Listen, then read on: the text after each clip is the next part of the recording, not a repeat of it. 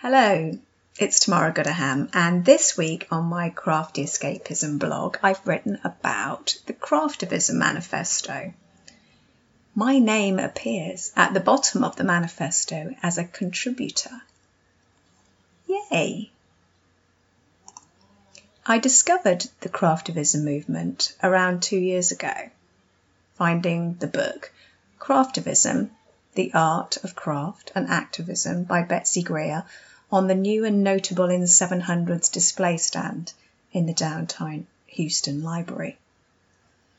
Sometimes you read a book and it subtly changes the way you think, and then things are never the same again. And reading that book changed the way I thought about my craft. I may be getting a little ahead of myself now. I know my mum is going to ask me what craftivism is, just like I had to explain what a podcast was to her. The word craftivism derives from the combination of the words craft and activism. Craftivism. And a craftivist is anyone who uses their craft to help the greater good. I teach people and see their joy in mastering a skill. I run a craft group and we make things collaboratively for local charities. I make gifts for people that I care about and sometimes they even like what I make for them. Back to the manifesto. You can find this on Betsy Greer's website. Betsy is the godmother of craftivism. I'm not going to read the Spanish version. I am learning Spanish, but I'm just not that brave yet. But here's the English version. A craftivist is anyone who uses their craft to help the greater good. Your craft is your voice. Craftivism is about raising consciousness, creating a better world stitch by stitch, and things made by hand by a person. It's also about sharing ideas with others in a way that is welcoming, not dividing, and celebrating traditional skills in new ways. As well as remembering and respecting the makers that came before us, adding to the dialogue and leaving something for the next generations of craftivists. Craftivism is about creating wider conversations about uncomfortable social issues. A craftivist is anyone who uses their craft to help the greater good or in resistance to a greater societal ill. A single individual crafting can make a difference, or they can craft together and benefit from the fellowship of other crafters.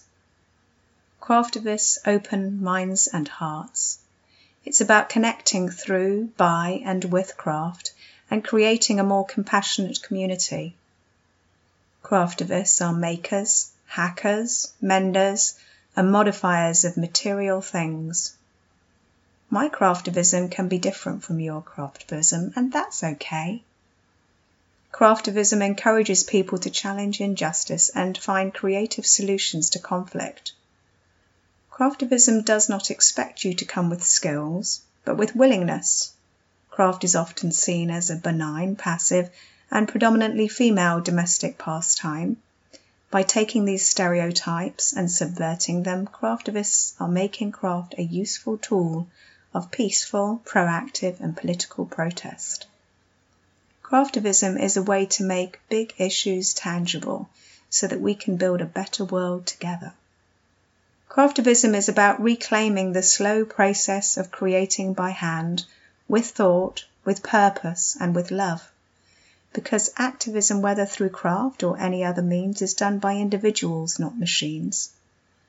Craftivism is a tool to instantly create a small part of the warmer, friendlier, and more colourful world we hope to see in the future. This manifesto was written by Mary Callahan Baumstark, Al Carpenter, Joanna Davis, yours truly, Betsy Greer, Bridget Harvey, Rebecca Marsh, Manna Marvell, Ari Miller, Iris Nectar, Abby Nielsen, Ellen Popelin, and Kat Varvis. I've also included a couple of other links to recent craftivism items on my blog, craftyescapism.com. Betsy was interviewed by the marvellous Vickie Howell, super famous crafter and broadcast personality who lives in nearby Austin, Texas, on her Craftish podcast series, so check that out.